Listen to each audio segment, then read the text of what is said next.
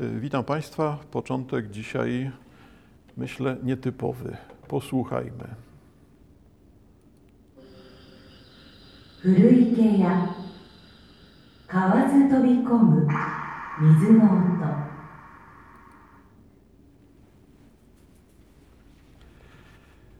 Usłyszeliśmy kawałek, a nie kawałek, cały, y, cały wiersz po japońsku. Rozumiem, że pierwszym zderzeniem niepokojącym jest to, że tego się w ogóle nie da zrozumieć. Y, ja raczej nie sądzę, żeby udało mi się kiedykolwiek już nauczyć japońskiego. To jednak wymaga i optymizmu, i może jednak takiej perspektywy e, mam przed sobą 80 lat, może mi się uda, ponieważ e, z jednego i drugiego jestem trochę słaby szczególnie w ostatnich miesiącach, no to raczej zakładam, że tego japońskiego już opanować mi się nie uda. Ale przekonywał Państwa do tego, żeby jednak przynajmniej się nie zniechęcać, bo okazuje się, że jeżeli popatrzymy na ten język w sposób taki bardzo analityczny, e, no bardzo bez przesady, e, to jest on dla nas bardzo przystępny. Dla nas mam na, mam na myśli tutaj sposób, e, punkt widzenia polski. Samogłoski występujące w języku japońskim są takie, które wszyscy rozpoznajemy, bo jest ich mniej niż w polskim. Które to są samogłoski? A, I, U, E, O. I mamy komplet samogłosek po japońsku, wymawianych tak, jak przed chwilą było słychać. Słyszeliście Państwo, że samogłoskowo w tym tekście wyglądało to tak jak po polsku. E, co w następnym ruchu byłoby do opanowania? No, oswojenie się z tym, że samogłoski tworzą sylaby i jest to zamknięta grupa sylab. W porównaniu z naszymi literkami w alfabecie, no to tych sylab jest rzeczywiście dużo, bo jest kilkadziesiąt. E, ale z drugiej strony e, to zrobiłem złe porównanie, no bo odniosłem się do alfabetu, e, a tutaj mówimy o sylabach. Jeżeli tak popatrzymy, to sylab w języku polskim jest znacznie więcej. W języku japońskim sylaby tworzą zamkniętą listę i to są też sylaby, które będziemy rozpoznawali. Nie będzie dla nas kłopotu ze słyszeniem tych sylab. Ka, ki, ku, ke, ko, pierwsza grupa sylab i to jednak brzmi niezrozumiale, ale przystępnie. Sa, si, su, se, so, ta, ci, cu, te, to, na, ni, nu, ne, no.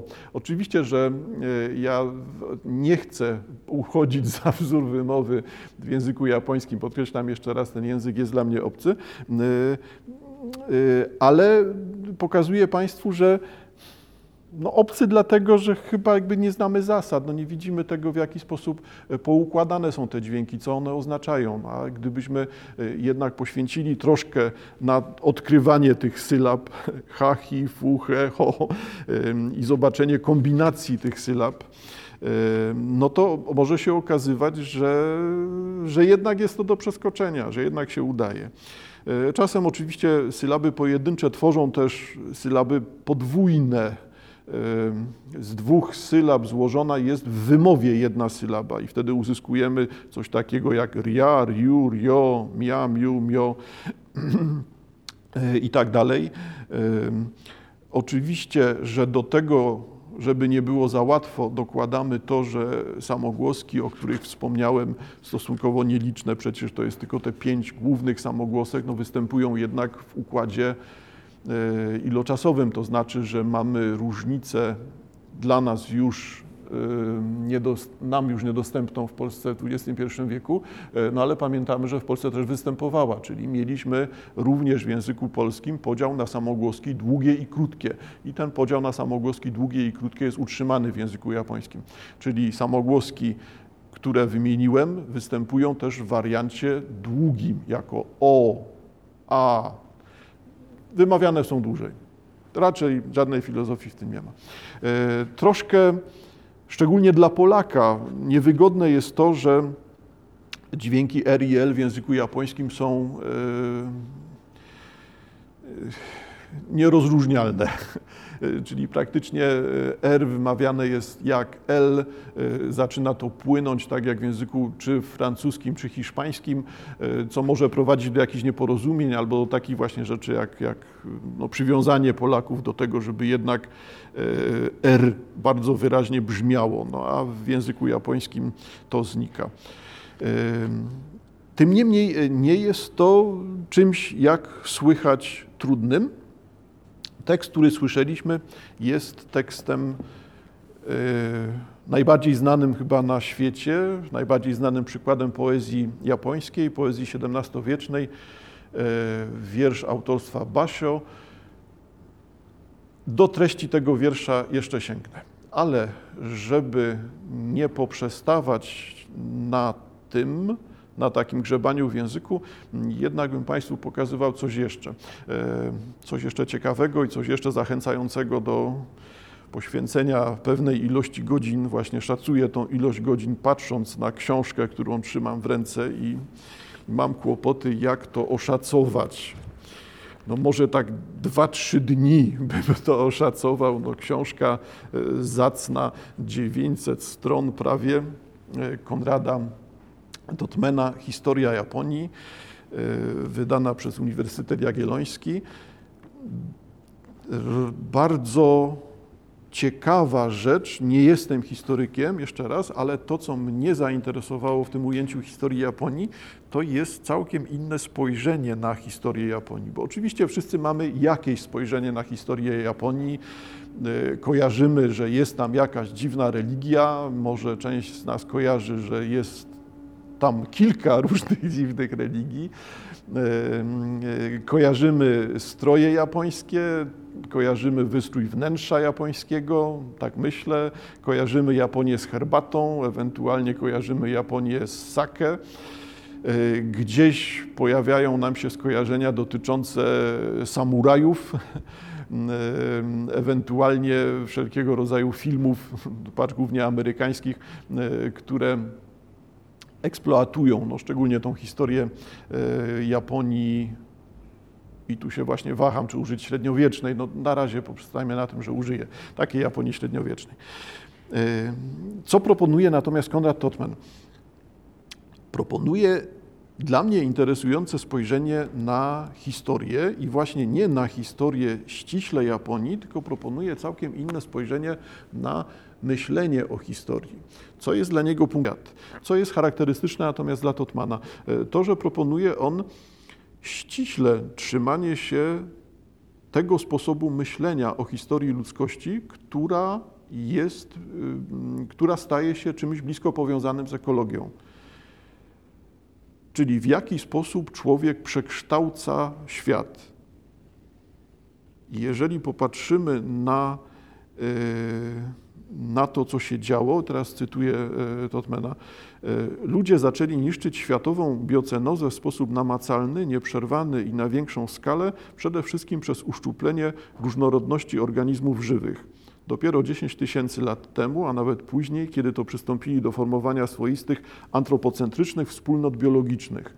E, I ta kategoria antropocentryczne wspólnoty biologiczne będzie bardzo wygodna dla Totmana i będzie tu się pojawiała wielokrotnie w jego próbie e, wyjaśniania dziejów Japonii, wąsko na to patrząc, ale wyjaśniania też przekształceń, zmian w otaczającym nam, nas świecie.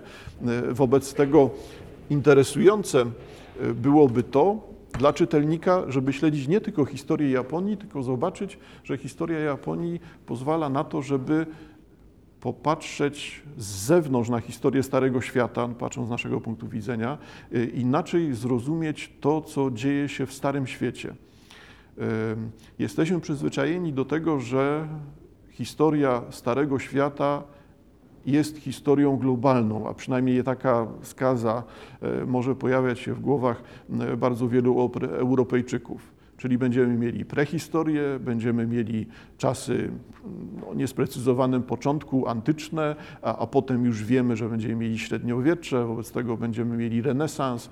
E, w tle mamy całą tą terminologię dotyczącą e, antyku, starożytności, dotyczącą średniowiecza, czasów nowożytnych. E, to są wszystko kategorie proponowane przez historyków, jesteśmy z nimi oswojeni, a tymczasem te kategorie są ściśle europejskie. E, wobec tego spojrzenie na historię Japonii, która nie ma nic wspólnego z takim właśnie podziałem, z czasami antycznymi, średniowiecznymi, z doszukiwaniem się renesansu czy baroku, to, wszystko, to wszystko są, byłyby e, duże nadużycia. E, odrębność Japonii, to, że z jednej strony jest to dla nas kojarzy to się z kilkoma dużymi wyspami. Japonia kojarzy nam się z kilkoma dużymi wyspami. E, jeżeli byśmy zaczęli jednak troszkę zagłębiać się w te szczegóły, no to te kilka wysp urośnie nam do 7 tysięcy, bo tyle mniej więcej wysp pojawia się w całym archipelagu. E, jesteśmy oswojeni z myśleniem, że Japonia to Tokio, Kyoto, Osaka i, i, nie zwracamy uwagi na to, że Japonia to jest parę tysięcy kilometrów yy, i Japonia to jest zarówno yy, klimat, który raczej byśmy łączyli z Syberią, jak i klimat na południu, który wyraźnie nam kojarzyłby się raczej z wyspami tropikalnymi, no, z klimatem zwrotnikowym. Tutaj tego typu sposób myślenia, czyli takie właśnie e, przekładanie europejskich kategorii, kiedy e, państwo to, które my jesteśmy, z którymi jesteśmy oswojeni, oswojeni ma te e, kilkaset na kilkaset kilometrów długości szerokości i to jest jakaś, jakiś punkt odniesienia dla nas. Tutaj te punkty odniesienia stają się coraz bardziej mylące. Jakby ta historia historia bazująca na państwie o innej powierzchni, innej lokacji, o występującej wielości klimatów, o bardzo złożonej historii dotyczącej zasiedlania tych wysp, o wpływie innych kultur. Wszystkie te elementy zaczynają budować nam całkiem inny obraz, do którego w Starym Świecie szczególnie nie jesteśmy przyzwyczajeni. E, wobec tego, e, jeżeli tak byśmy popatrzyli na proponowane przez e, Totmana antropocentryczne wspólnoty biologiczne, e, to widzimy odrębność. Czymś innym jest ta antropocentryczna wspólnota biologiczna w ujęciu Starego Świata Europy, a czymś innym jest w ujęciu Japonii. Wobec tego tutaj się dzieje. Gdy poznajemy historię Japonii, to okazuje się, że poznajemy inny świat, poznajemy inną rzeczywistość, posiadającą inne skojarzenia, inne narzędzia, świat, który w dużej mierze jest e, dla nas czymś nowym. E, ta nowość jest dla mnie czymś ciekawym. Ja bardzo lubię te zderzenia, które, te zderzenia z innymi e, społecznościami, z innymi państwami, które czynią mnie niemym i bezradnym to znaczy rzeczywiście już wspominane przeze mnie wizyty chociażby na Węgrzech, kiedy nie jestem w stanie zrozumieć najprostszego tekstu i zrozumieć najprostszego zdania. Tu oczywiście będą bardzo podobnym doświadczeniem. Nie chodzi tylko o zderzanie z językiem, bo język japoński może brzmieć dla nas w sposób przystępny. Sam siebie przekonuję, że może jednak udać się opanować ten język. To chyba jednak jest tak wspominałem, nadwyżka optymizmu. Tym niemniej, jeżeli się okaże, że Japonia może nas czegoś nauczyć, no to zwróćcie Państwo uwagę na to, że tutaj wiele rzeczy jesteśmy w stanie podjąć z kultury japońskiej nie zrozumiemy albo będziemy, bardzo długo uczyć się e, zwyczajów e, wyczuwania długości ukłonu, które są tak wyraźne w kulturze japońskiej. To jest coś, czego Europejczyk e, no nie doświadcza na co dzień. On nie, nie poradzi sobie z tym wyczuciem. Jednak z pewnymi rzeczami chyba warto się urodzić, a nie dopiero nabywać tych umiejętności znać je od urodzenia, może tak jest prościej. E, wobec tego e, co jest ciekawe w kulturze japońskiej. Zauważcie Państwo, y, że bardzo prostą rzeczą, i to widoczną z mediów teraz, jest to, czego sami doświadczamy, czyli wszyscy chodzimy w maseczkach.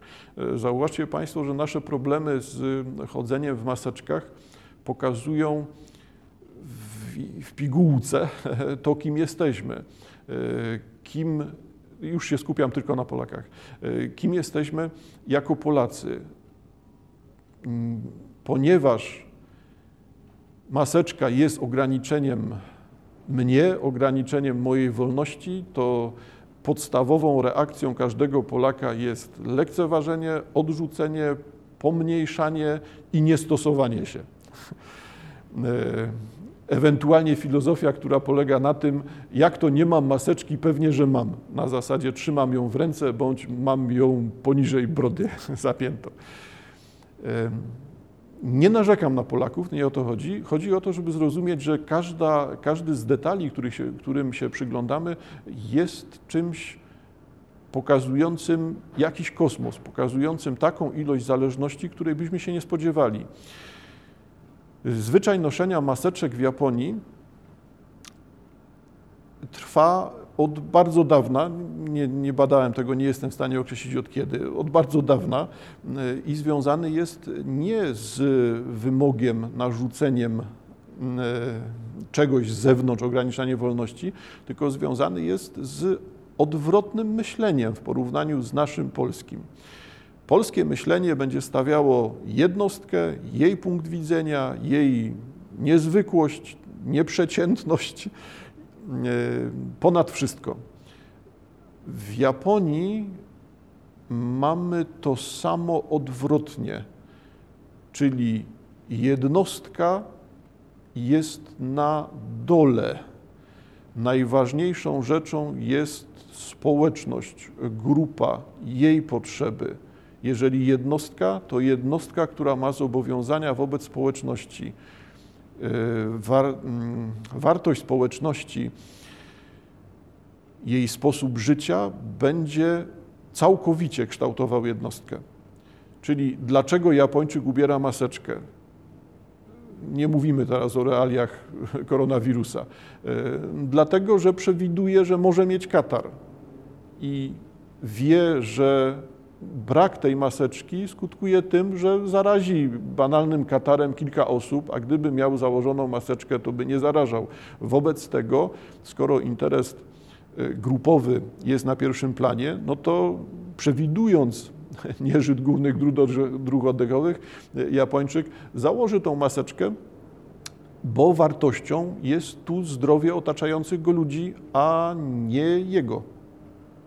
I to jest coś, co w Polsce jest trudne. Oczywiście, że możemy się do tego przekonać, do zastosowania takiego rozwiązania, e, ale ja tutaj nie mówię o przekonywaniu, mówię o czymś, co jest pierwszą myślą, co jest pierwszą reakcją. I ta reakcja Polaka indywidualisty jest reakcją odwrotną w stosunku do reakcji Japończyka. Polak stawia swoją wolność na pierwszym planie, Japończyk umniejsza siebie jako jednostkę, w ogóle nie podejmuje dyskusji na temat jakiejkolwiek utraty wolności, która mogłaby tutaj zachodzić, ponieważ wartością nadrzędną jest grupa, interes tych ludzi, którzy żyją wokół niego, zdrowie tych ludzi, którzy żyją wokół niego. Y, każda, każdy z takich punktów, wyglądających bardzo prosto, pokazuje odmienność kultury, ale ja jednocześnie dodam, ta odmienność nie jest czymś, co jest inną planetą. Ta odmienność pokazuje nam to, co istnieje też w naszej kulturze, ale nie jest tym pierwszym skojarzeniem, nie występuje na pierwszym planie. Czy wszyscy Polacy y, nie noszą maseczek, ponieważ bronią swoje prawo do wolności? No nie. Wobec tego nie chodzi o to, żeby mówić y, Japonia i Stary Świat, Japonia i Polska y, są to dwie rzeczywistości, to są dwa oddzielne światy. Tutaj pojawia się I tutaj jakby w ślad, mówiąc to wszystko, mam na myśli te propozycje Konrada Totmana, o których wspominałem. Poznawanie innych społeczności daje nam wiedzę o sobie samym. Dla mnie bardzo interesujący punkt widzenia i, i coś, co wyznacza jakiś mój sposób myślenia o e, literaturze, kulturze, o tym świecie, w którym się obracam. Wobec tego im bardziej coś jest obce, im coś jest odleglejsze, to nie jest dla mnie pokazywaniem czegoś niezwykłego, egzotycznego, niecodziennego, tylko jest dalej odkrywaniem samego siebie. Im bardziej coś jest egzotyczne, tym bardziej zaskakujących odkryć mogę dokonywać. E, w kulturze japońskiej możemy odnajdywać te elementy, które, których byśmy się nie spodziewali u siebie.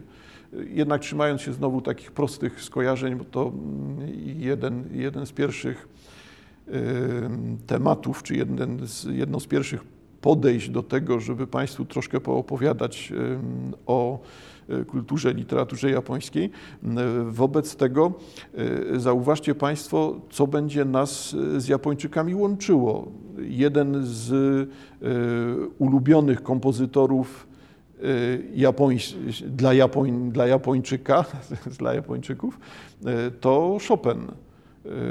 Chopin, za którym Japonia przepada, Chopin, w którym Japonia widzi spełnienie swoich wartości kulturowych czy wartości estetycznych, jakby rozpoznaje siebie w tej muzyce, która, którą my z kolei rozumiemy jako skrajnie polską i taką, która no, z wszystkimi mazurkami, oberkami y, nie powinna być czytelna za bardzo poza Polską.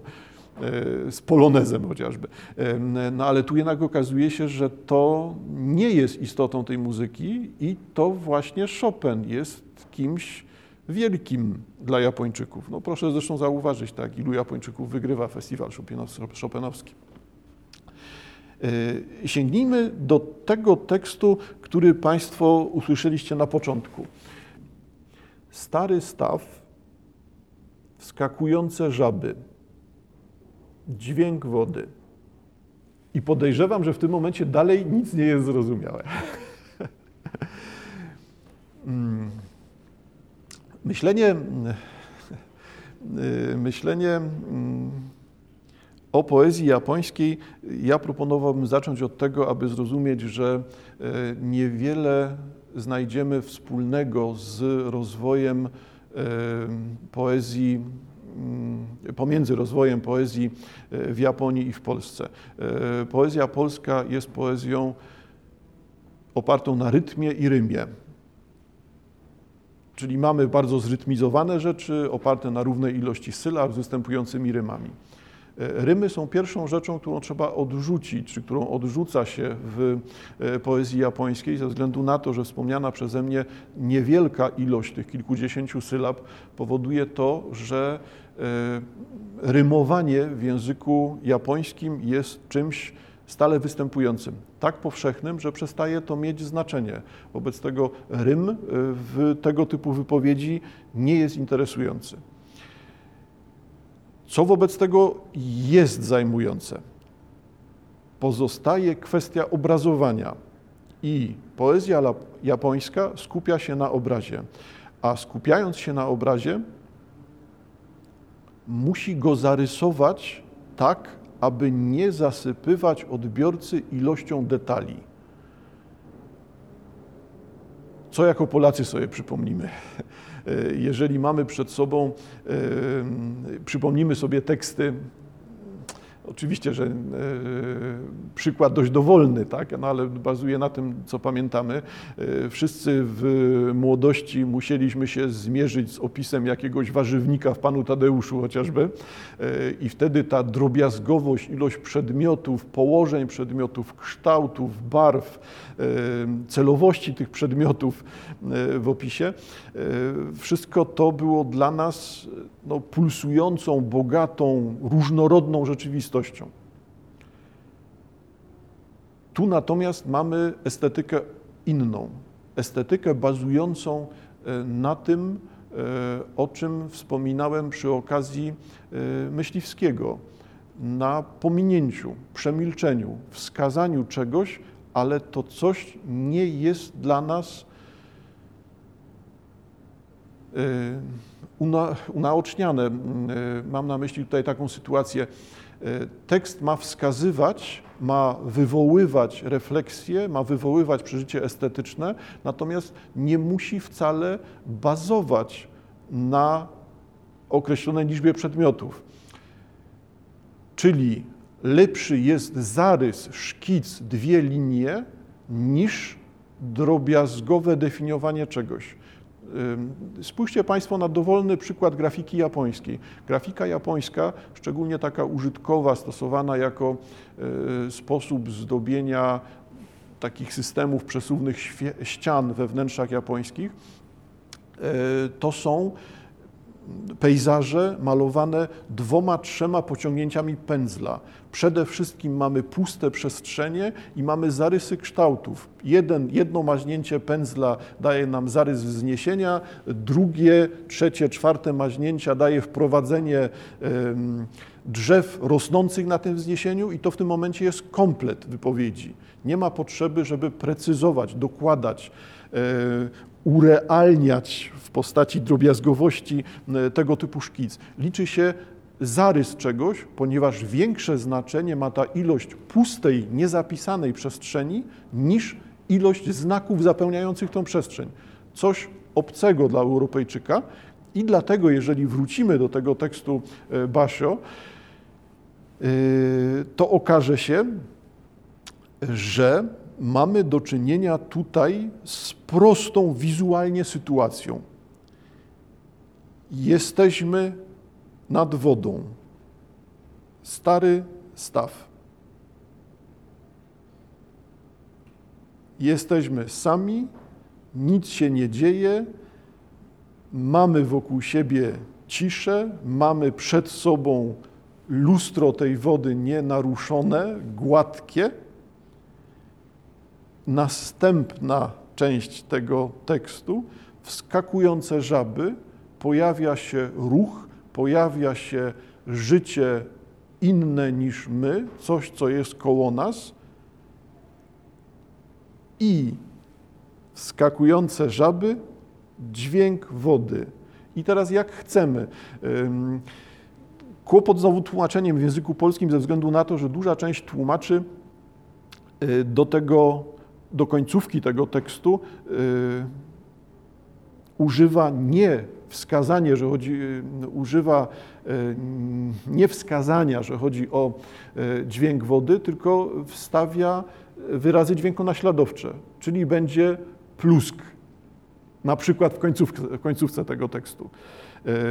Tu jednak w przypadku Basio i oryginału japońskiego wyraźnie nie zależy autorowi na tym, żeby przywoływać nam ten dźwięk, tylko wskazać, że tutaj ten dźwięk występuje, a dopiero po stronie e, czytelnika e, mamy wybór, jak on będzie sobie ten dźwięk wyobrażał.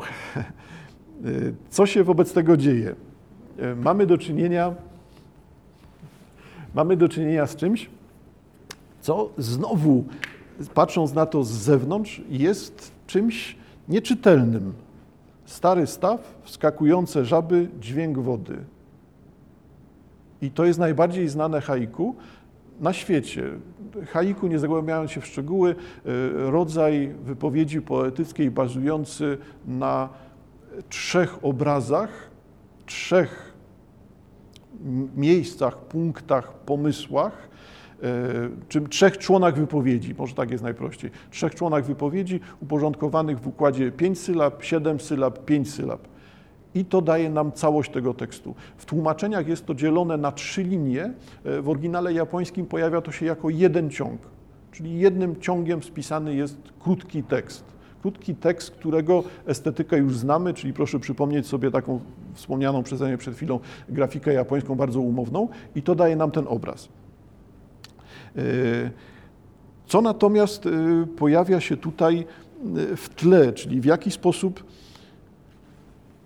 odnieść się do tego obrazu, w jaki sposób zrozumieć to, że ten właśnie tekst, te 17 sylab daje nam jeden z najbardziej znanych wierszy na świecie.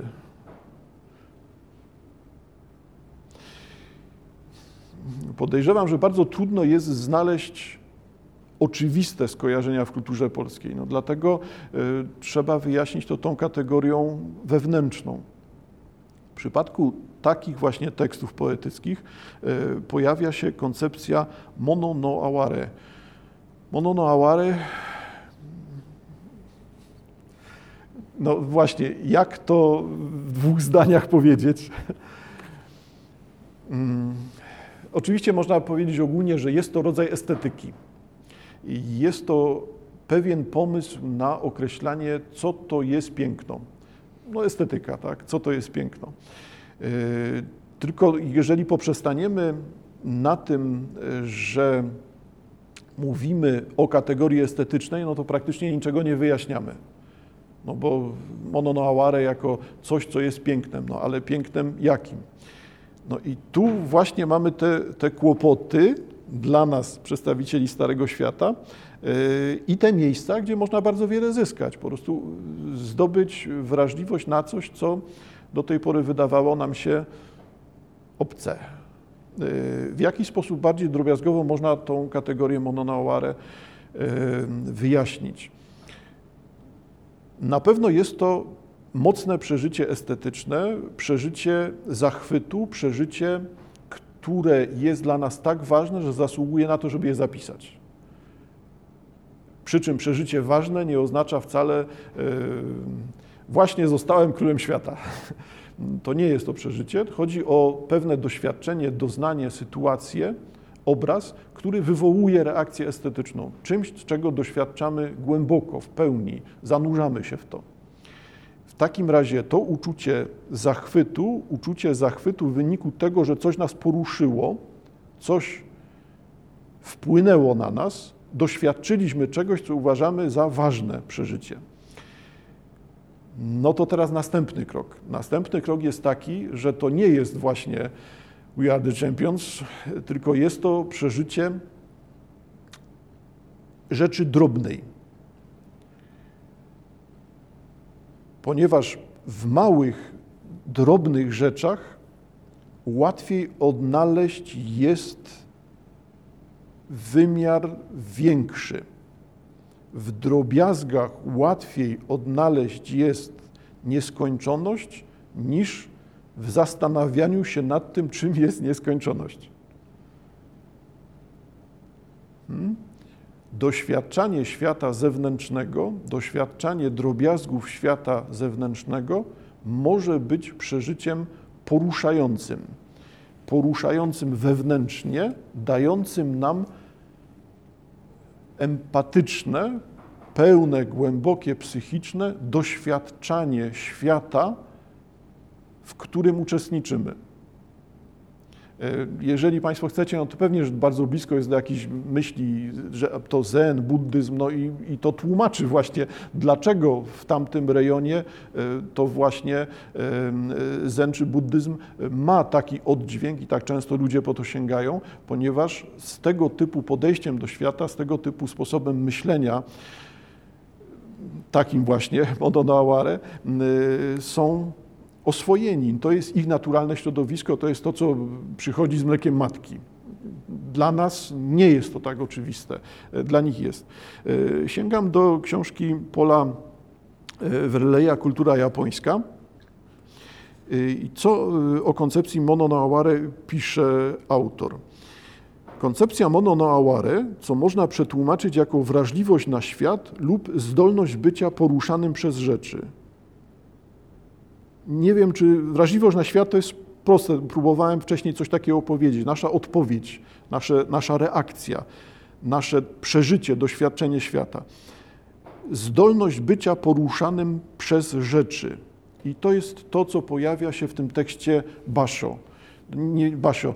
Nie widać tutaj przecież nic, nic wielkiego. No i to jest zasadą tego tekstu. Ma być coś oczywistego, przystępnego, znajomego nam, stary staw, Ma być coś banalnego, pomijalnego, coś, co z punktu widzenia Europejczyka, a o czym by tu w ogóle mówić? Żaby. Nie ma o czym mówić. E, jaka, co się dzieje w tym tekście? No dzieje się w to, że żaby się poruszają i słychać wodę udźwiękowioną przez te żaby. Słychać ten dźwięk plusku, e, który towarzyszy skokowi żaby e, do wody. E, z punktu widzenia Europejczyka wygląda to na na nic, tak? no bo znowu sobie przypomnijmy, a pan Tadeusz na to. No, to widać, że mamy całkowicie odmienne koncepcje estetyczne i celowo przywołuje coś, co jest tak skrajnie inne, wcale nie, nie przekreślając wartości pana Tadeusza, nie ten pomysł. Czyli czym jest mononoaware? Zdolność bycia poruszanym przez rzeczy. Y, dalej y, autor y, kultury japońskiej. Mono no aware albo po prostu aware to fragment wiersza pochodzącej z epoki Nara analogii e, Man Yoshu. Wyznacznikiem estetycznym wyrażenie to stało się jednak dopiero w okresie największego rozkwitu kultury epoki Heian, e, mniej więcej w okresie powstania Kokinshu. E, omawiając zagadnienie związane z shintoizmem, tu się od, autor odwołuje do wcześniejszych ustaleń, e, założyliśmy, że w rozważaniach historycznych pojawiał się wielokrotnie pogląd, iż Japończycy, biorąc pod uwagę ich pierwotną naturę, czyli tę przed wprowadzeniem obcych systemów myślowych, takich jak konfusjonizm czy buddyzm, są, zasad, są zasadniczo narodem uczuciowym. Kładąc tak duży nacisk na emocjonalną stronę ludzkiej natury, zawsze szczególnie wysoko cenili szczerość jako wskaźnik etycznego postępowania. W epoce Heian koncepcja mono no aware nadała wymiar etyczny również estetyce.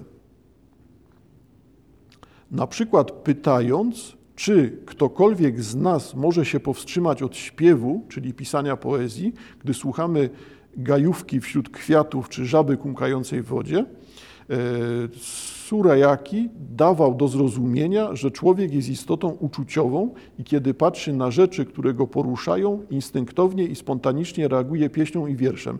Podstawowe znaczenie mono no aware to zdolność emocjonalnego reagowania na rzeczy, czy to na piękno natury, czy ludzkie uczucia, która, przynajmniej według Curajakiego, prowadzi do bezpośredniej ekspresji estetycznej. W Mono no Aware zawsze był obecny odcień smutku i melancholii ze względu na szczególne upodobanie Japończyków do przemijającego piękna natury i ich wyjątkową wrażliwość na upływ czasu. Niektórzy uczeni chcieli to oddać, tłumacząc Mono no Aware jako wzruszający charakter rzeczy. Jest to jednak mylące, ponieważ sugeruje, że integralnymi cechami rzeczy mogą być zdolność do wzruszania lub budzące wzruszenie piękno. Natomiast według japońskiej tradycji właściwości te zaczynają istnieć dopiero, gdy się je spostrzega. Innymi słowy, Japończycy zwyczajowo wierzyli, że piękno nie jest w przedmiocie, ale że jest wywoływane przez podmiot, czyli przez spostrzegającego. Jeszcze raz to ostatnie zdanie. Japończycy wierzyli, że piękno nie jest w przedmiocie, ale że jest wywoływane przez podmiot. Dlaczego haiku jest obok sushi najbardziej znaną rzeczą na świecie z kultury japońskiej? E, dlatego, że w tych 17 sylabach zawarta jest rzecz ustalana przez stulecia. E, ustalane jest, zawarte jest podejście do świata, postrzeganie siebie jako osoby, postrzeganie wartości swojego życia, wartości przeżywania świata, przeżywania tego, co w świecie jest piękne.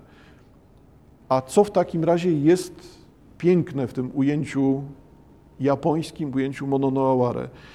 Piękno nie jest w przedmiocie, czyli nie szukajmy rzeczy niezwykłych, nie chodzi o wysadzane brylantami kielichy ważące po 50 kilo złota i platyny i przeplatane toną bursztynu.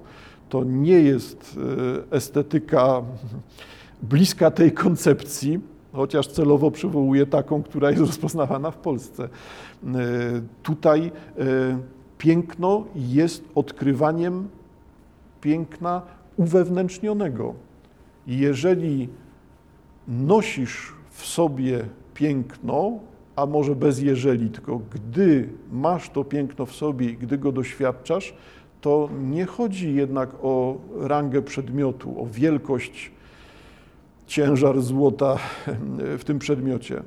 Chodzi o to, że naj, najmniejszy z elementów świata, drobiazg, coś, co należy do Twojej codzienności, może wywoływać w Tobie przeżycia estetyczne, które są przeżyciem pełni, wielkości, nieskończoności, wieczności.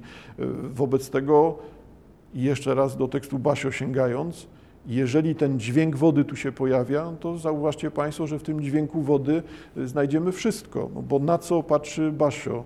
Na upływający świat, patrzy na to, co jest rytmem tego świata, słucha tego, co ma charakter chwilowy, ulotny. Jest piękne, bo jest niepowtarzalne.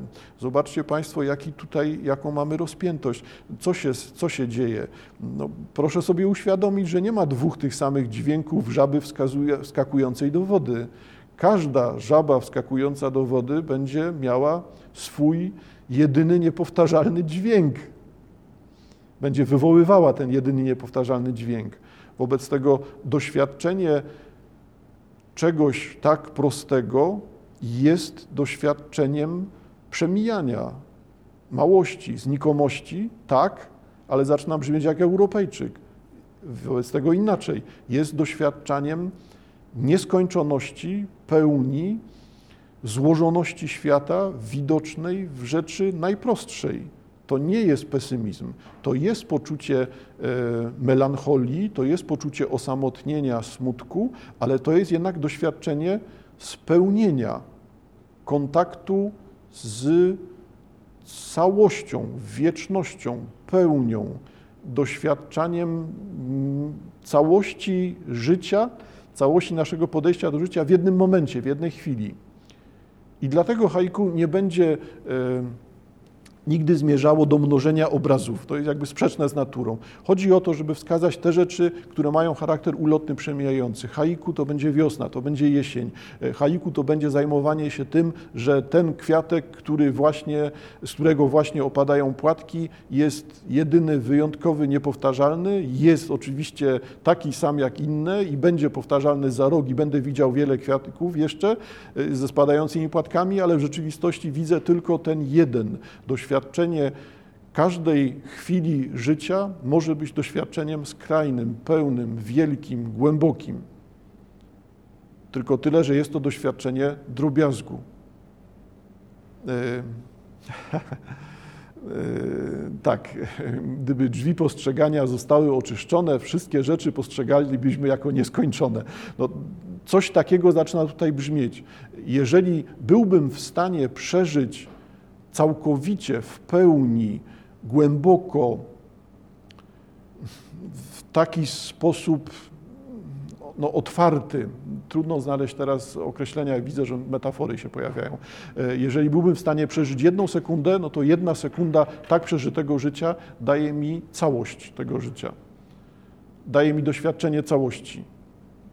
Więc jeszcze raz na koniec przywołując ten tekst. Jeżeli mamy tekst Basio, stary staw, skakujące żaby, dźwięk wody, to okazuje się, że te 17 sylab wymaga mm, bardzo długiej refleksji, może niekoniecznie refleksji werbalnej, tylko właśnie refleksji estetycznej. To jest to mononoaware.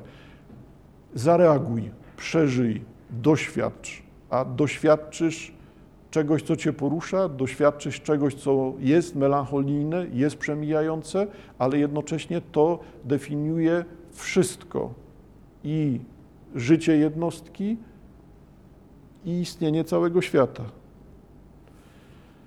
Dziękuję bardzo, do zobaczenia.